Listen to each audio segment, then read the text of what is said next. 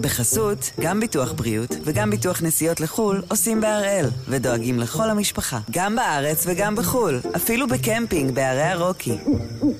כן, גם שם, כפוף לתנאי הפוליסה וסייגיה ולהנחיות החיתום של החברה. היום יום שלישי, 1 ביוני, ואנחנו אחד ביום, מבית N12.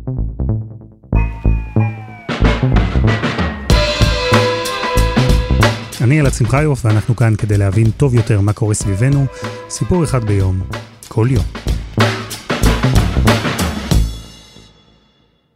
אם מישהו היה אומר לי, אלעד, רק לפני שנה וחצי, שיבוא יום ואני אדווח במהדורה המרכזית על גירעון של 12 אחוזים, ועל אבטלה שהגיעה בשיא ל-25 אחוזים, אם מישהו היה אומר לי את זה רק לפני שנה וחצי, הייתי אומרת לו, אדוני, אתה מטורלל, נחתת לכאן מסרט של אפוקליפסה עכשיו, מה אתה רוצה ממני? אחרי השנה הזאת, אלעד, שום נתון כלכלי כבר לא הצליח להפתיע אותי. לא משנה איזו ממשלה תושבע בסופו של דבר, כבר ביום הראשון, כבר בדקה הראשונה שלה, היא תצטרך לעמוד בפני בור גדול ולחשוב מה עושים איתו. זה יהיה אחד האתגרים הכי משמעותיים שלה, אם לא המשמעותי מכולם. בחודש מאי עמד הגירעון התקציבי של ישראל על 11 אחוזים ושתי עשיריות. זה אומר 160 מיליארד שקלים. אז נכון, זה קצת פחות ממה שהיה בחודש לפני כן, קצת פחות ממה שהיה בחודש לפניו, אבל זה המון. אז הפעם אנחנו עם הפרשנית הכלכלית קרן מרציאנו מנסים להבין איך מחזירים חוב כזה. ואולי בעולם החדש הזה, העולם שאחרי הקורונה, אולי בכלל לא צריך להחזיר.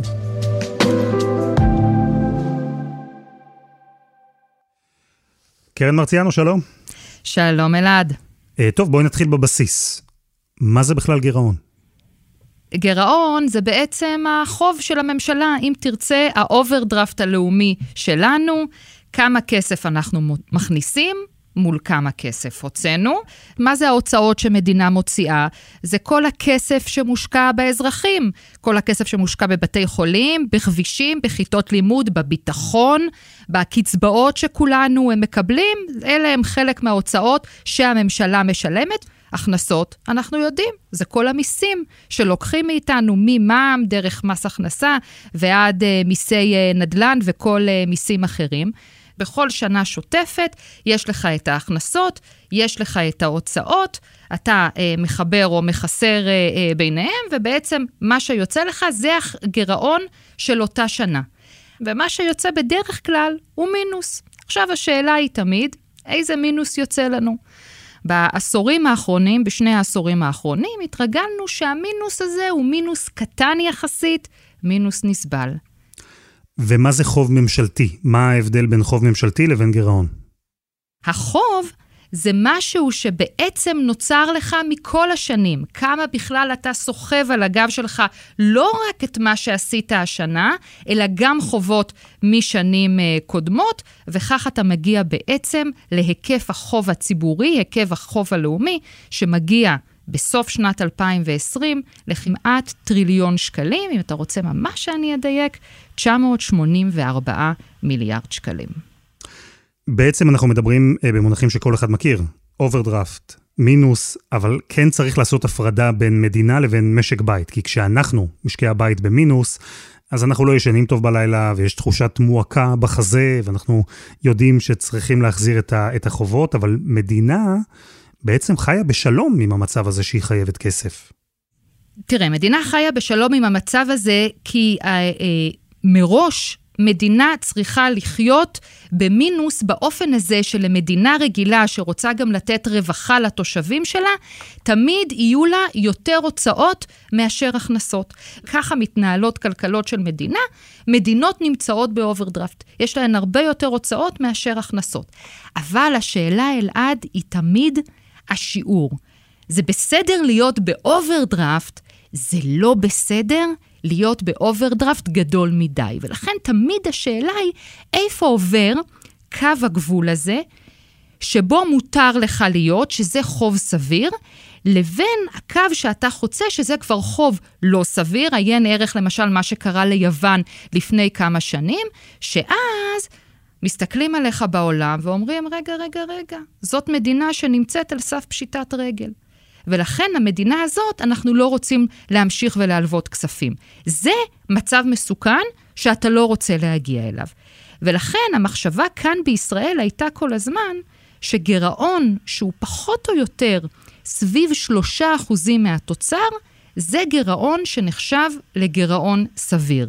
אנחנו מדברים על 3% מסך התוצר במשק, כלומר, אנחנו לוקחים את מה שבעצם מייצר המשק הישראלי, את כל מה שכולנו מייצרים, גם אנחנו כיחידים, גם כל הפירמות, גם כל הגופים, זה נקרא התוצר הלאומי של המשק, ואנחנו מודדים את החוב בעצם כאחוז מכלל התוצר הזה. אז רק כדי לסגור לגמרי את שיעור הכלכלה למתחילים שעשינו כאן, אה, יש הוצאות ויש הכנסות כמובן, וברגע שההוצאות גדולות מההכנסות, זה מה שקורה באופן מסורתי, אה, זה יוצר מינוס, גירעון. המינוס השנתי הוא גירעון, המינוס המצטבר הוא החוב. ומדינה רוצה להיות בחוב, אבל לא רוצה שהוא יצא מכלל שליטה, כי זה בעצם משפיע על האופן שבו היא יכולה לגייס אחר כך כסף מגורמים גם בפנים וגם בחוץ. למי בכלל אנחנו חייבים את הכסף? אנחנו חייבים את הכסף, אה, הממשלה בעצם חייבת את הכסף, קודם כל לנו. הממשלה בעצם לובה כסף מהציבור באמצעות אגרות אה, חוב. הרבה פעמים מי שמלווה לה את הכספים האלה הם גופי הפנסיה, שמנהלים לנו את הפנסיה, שמנהלים לנו את החסכונות. אז אה, אנחנו בעצם אה, מלווים כסף למדינה והיא חייבת לנו את הכסף הזה. משתלם לנו אגב להלוות את הכסף הזה כי היא נותנת לנו ריבית והמדינה בדרך כלל עומדת בחובות שלה, אז ככה שזה ווין ווין לשני הצדדים. וגם ישראל לובה כסף מגופים בינלאומיים שמאמינים מאוד בכלכלה הישראלית ומוכנים להלוות לנו כספים תמורת אותה אה, ריבית שנתית. אגב, בשנה האחרונה, בשנת הקורונה, לווינו הרבה יותר כספים מחו"ל ממה שאנחנו רגילים בכל uh, שנה, מכיוון שהממשלה נתקלה קצת בקשיים לגייס את הכסף כאן בארץ, מיתון, חששות, לא רצו להלוות לה כל כך הרבה כספים, ולכן נזקקנו יותר להלוואות של כספים מחוץ לארץ. Uh, למה זה חשוב? כלומר, מה ההשלכות אם אה, אנחנו נחרוג ממסגרת הגירעון, או נעמוד בו, או שהוא יהיה קטן יותר ממה שתכננו? איפה זה פוגש אותנו, מה שנקרא? בעצם אתה רוצה לשמור על חוב שהוא נסבל ונמוך יחסית, קודם כל כדי לשדר אמינות לשווקים בעולם. למה אתה רוצה לשדר אמינות לשווקים בעולם? כיוון שאתה מגייס מהם כסף.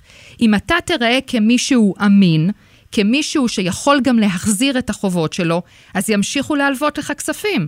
אם אתה נראה כמישהו לא אמין, שרק מבזבז ומבזבז ואין לו מושג איך להחזיר את הכסף, אז בשנה הבאה, כשאתה תרצה ללוות כסף, יגידו לך, לא, לא בא לנו להלוות לך. נלווה למדינה אחרת שנראית יותר בטוחה. אבל אתה חייב את הכסף הזה, ויש לך גם ציון שמודד אותך. לא מסתכלים עליך רק ואומרים, אוקיי, אלעד מאוד נחמד היום, או מדינת ישראל מאוד נחמדה היום.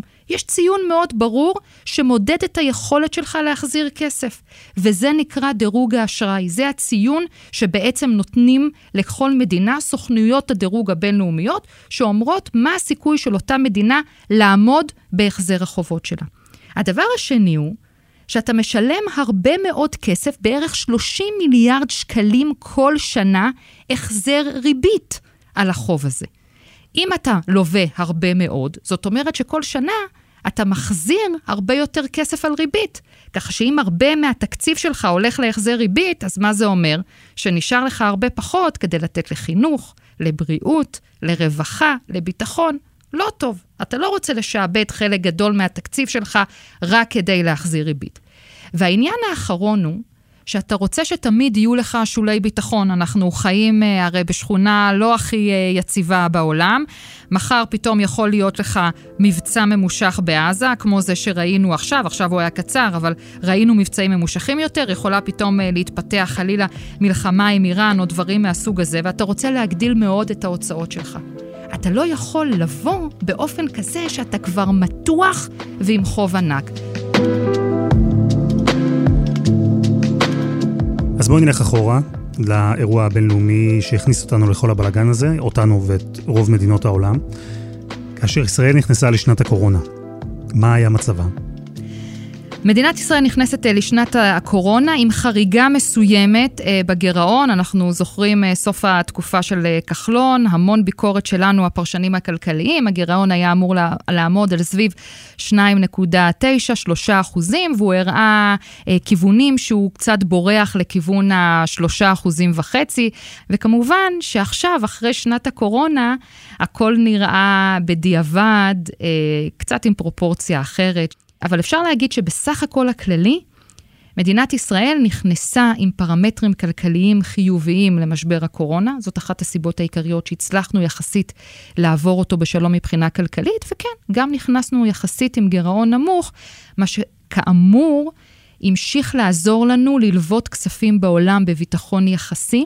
לאורך כל משבר הקורונה לא הייתה סכנה שישראל לא תצליח ללוות כספים בעולם. דירוג האשראי שלנו נשמר, השם החיובי של ישראל בעולם נשמר, והצלחנו ללוות כספים בשווקים הבינלאומיים, וזאת, אני חושבת, נקודה שמאוד מאוד קריטית להבנת החוזק הישראלי אה, ולהבנת החוזק של המשק הישראלי בשווקים בחו"ל. עכשיו, אני אלעד מספיק אה, מבוגרת כדי לזכור משבר כלכלי אחר בשנת 2002, אז אני מזכירה לך, אה, הייתה אינתיפאדה השנייה, פיגועים מאוד אה, אה, קשים, עשרות הרוגים ברחובות, בפיגועים במרכזי יערים, ומשבר כלכלי עולמי, משבר אה, של אה, בועת ההייטק, והקוקטייל המאוד בעייתי הזה בין המצב הביטחוני הקשה אצלנו לבין המשבר הכלכלי העולמי, הוביל לכך שהיה חשש אמיתי במשרד האוצר שאנחנו לא נצליח ללוות כספים בחו"ל. אז הייתה ממש בעיה, וזאת הייתה באמת סכנה. שאתה לא תצליח להביא כסף כדי לממן את המשך הפעילות השוטפת שלך ואת ההוצאות הביטחון שלך שגדלות.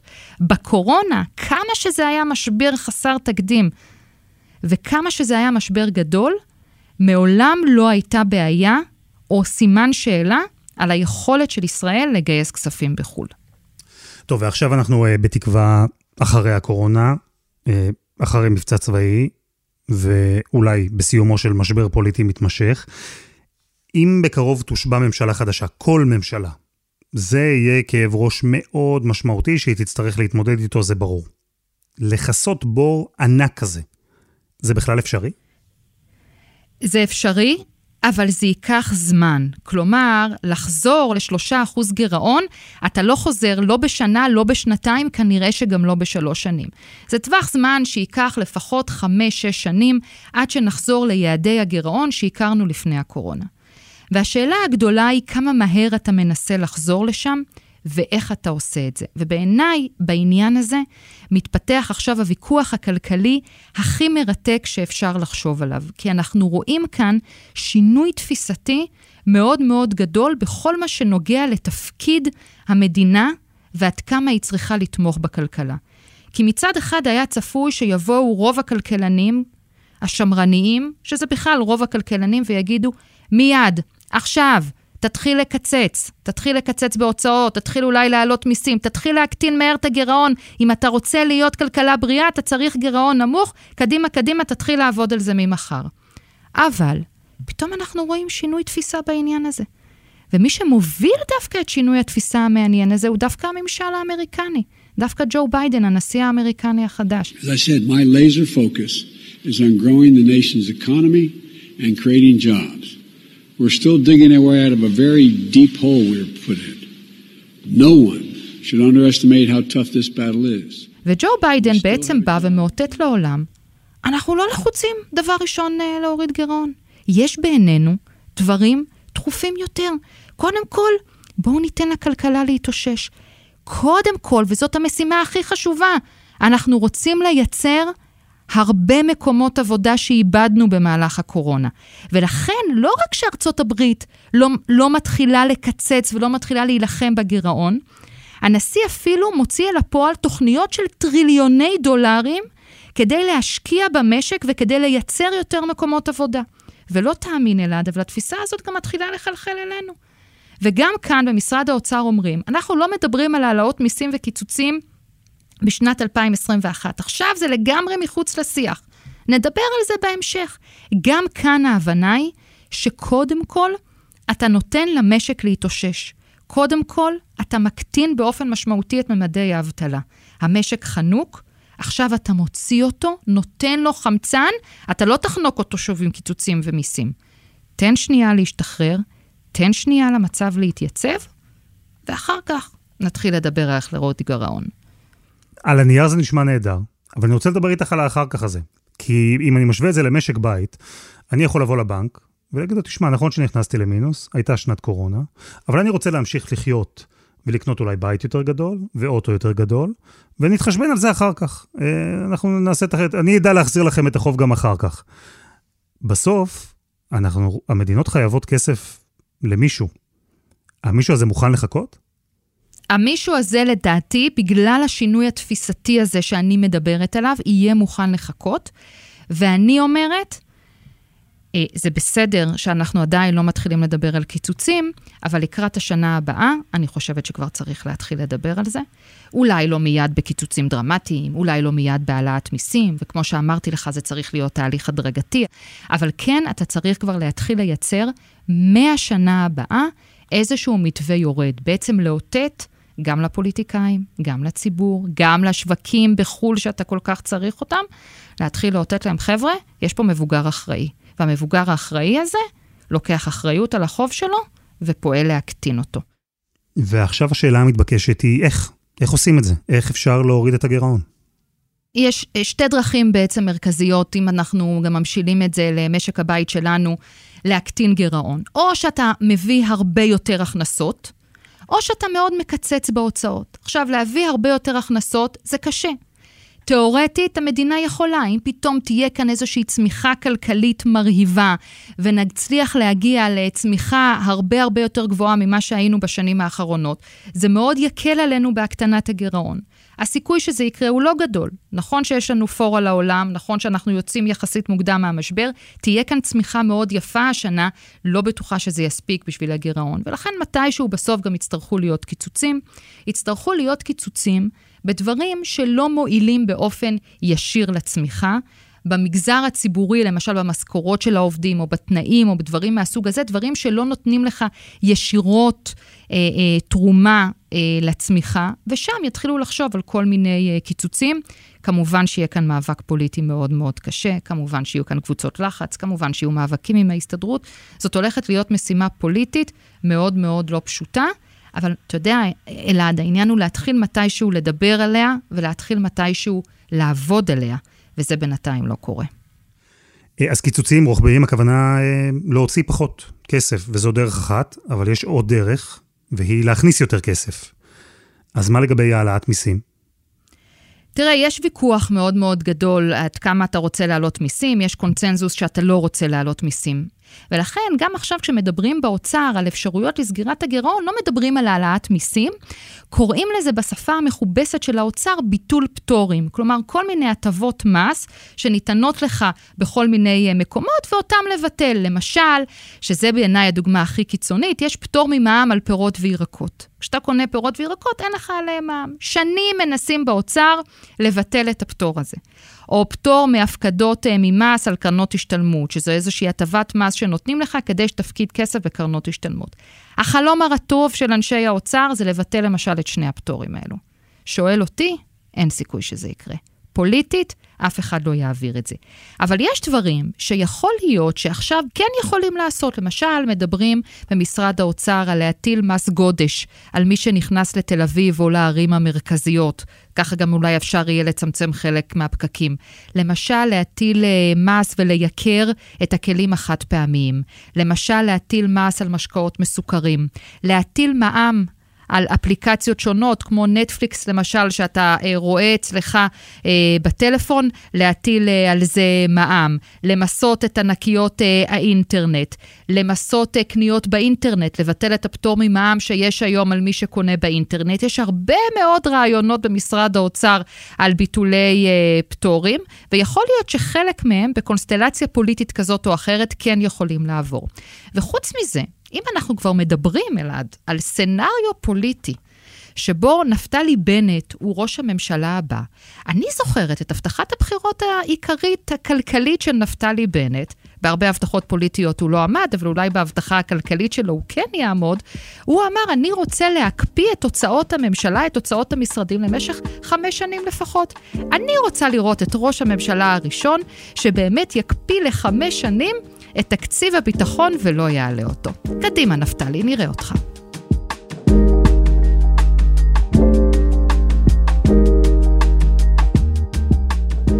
אה, קרן, אז דיברנו על הקורונה, אבל אה, לאחרונה ישראל עברה גם מבצע צבאי, שומר החומות. איך זה, אם בכלל, ישפיע על מצבנו הכלכלי, על הגירעון?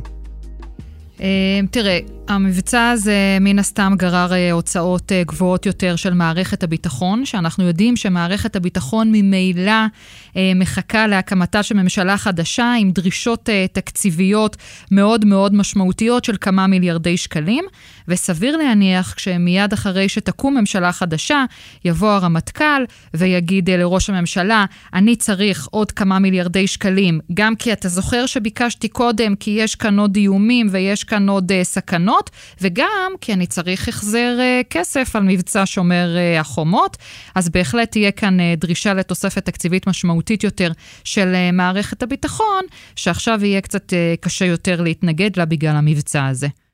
אז בואי נדבר רגע על הפוליטיקה. כי אנחנו רואים שהמצב עדיין מבולגן, יש ברדק במערכת הפוליטית הישראלית. אה, זה משפיע על הגירעון? על ההוצאות וההכנסות? יש השפעה? תראה, מאוד משפיע. קודם כל, המצב הפוליטי המבורדק מאוד הגדיל את הגירעון. כפי שאמרתי, למשל ההחלטה לחלק מענק לכל אזרח, ככה בשלוף אחד, במסיבת עיתונאים אחת, שנתניהו רצה לצאת נחמד אל העם, הלכו שישה מיליארד שקלים, שבעיניי היו בזבוז של שישה מיליארד שקלים מאוד מאוד לא יעילים. הכסף הזה היה מאוד זול, מאוד זמין להנהגה הפוליטית, שבחלקו היא השתמשה בחוסר אחריות. אז זה עניין אחד. העניין השני הוא, שכבר עכשיו צריך להתחיל לחשוב על איך מקצצים לא עכשיו, אבל בשנה הבאה, ובשביל זה אתה צריך לעשות משהו שכבר שכחנו איך קוראים לו, וכבר שכחנו שעושים אותו, אבל במדינה מתוקנת קוראים לזה תקציב מדינה. וזה איזושהי מסגרת ואיזשהו חזון עתידי על איך אתה רואה את המשך המדיניות הכלכלית שלך. במדינה מתוקנת כבר מתחילים לחשוב כבר עכשיו על איך תראה השנה הבאה, ולפי איזה מסגרות של תקציב לעבוד, ולפי איזה מסגרות של גירעון לעבוד. אבל אין פה ממשלה עדיין, אלעד, גם לא שר אוצר. אה, טוב, ואולי בקרוב אה, יהיו גם ממשלה, גם תקציב, גם שר אוצר, ואז אה, לטובה או לרעה, לפחות תהיה כתובת שאמורה לטפל בכל הבלגן הזה. ובזמן הזה שבו אנחנו מדברים, אנחנו נמצאים במה שמסתמן כישורת האחרונה של המגעים להקמת קואליציה. אביגדור ליברמן הוא שר האוצר המיועד, ויש עדיין משאים ומתנים שנמשכים. הנושא הזה של הגירעון בכלל עולה? אה, יש איזושהי תוכנית מסתמנת של המפלגות שמתכוונות לעשות בנושא הזה משהו? מדברות על זה בכלל? הגזמת, אלעד. זו ממשלה אה, שקמה עם אה, קווי יסוד מאוד מאוד מהירים, לא מאוד ברורים, ובטח שלא הגיעו שם לרזולוציה של דיבור על גירעון או דברים מהסוג הזה. מה שאנחנו יודעים זה שקודם כל, אה, מבחינה כלכלית, יש שם תפיסות עולם מאוד מאוד מנוגדות וקוטביות בממשלה הזאת, אני חושבת גם מבחינה כלכלית, כמו גם מבחינה מדינית אה, ואחרת. מצד אחד, ימין אה, כלכלי מאוד ברור שאותו מייצגים בנט ושקד, מצד שני, שמאל כלכלי יותר סוציאליסטי, שאותו מייצגים מפלגת העבודה ומרץ. יהיה מעניין לראות איך כל זה מסתדר. שר אוצר שאנחנו יודעים שיהיה ליברמן, אם הממשלה הזאת תקום, גם לא יהיה יש אה, דרישות אה, תקציביות, ואנחנו גם אה, יודעים, לפי הדיווחים האחרונים, שבנט גם ינסה לשמור על איזשהו ערוץ פתוח עם החרדים, כך שלא יהיו גם קיצוצים משמעותיים לא בקצבאות הילדים ולא בתקציבים שמיועדים לחרדים. או בקיצור, ממה שאמרתי, כל מה שאמרתי עכשיו, כולם ירצו תוספות תקציב. אף אחד לא מדבר על איך מקצצים אותן, כי עכשיו אה, כולם נמצאים בסוג של אופוריה לפני אה, ההחלטה הזאת על הקמת ממשלה, אבל מרגע שהיא תקום, זה יהיה בעצם הדבר הראשון שיצטרכו לעשות. קודם כל, להעביר תקציב, להחליט איזה תקציב מעבירים, אם מסיימים מהר את 21 או 21 ו-22, ואז כבר יתחילו קיצוצים. ואז גם אני אה, צופה שנתחיל לראות את המחלוקות בין כל השותפים בקואליציה הקצת מוזרה הזאת. קרן מרציאנו, תודה רבה. תודה.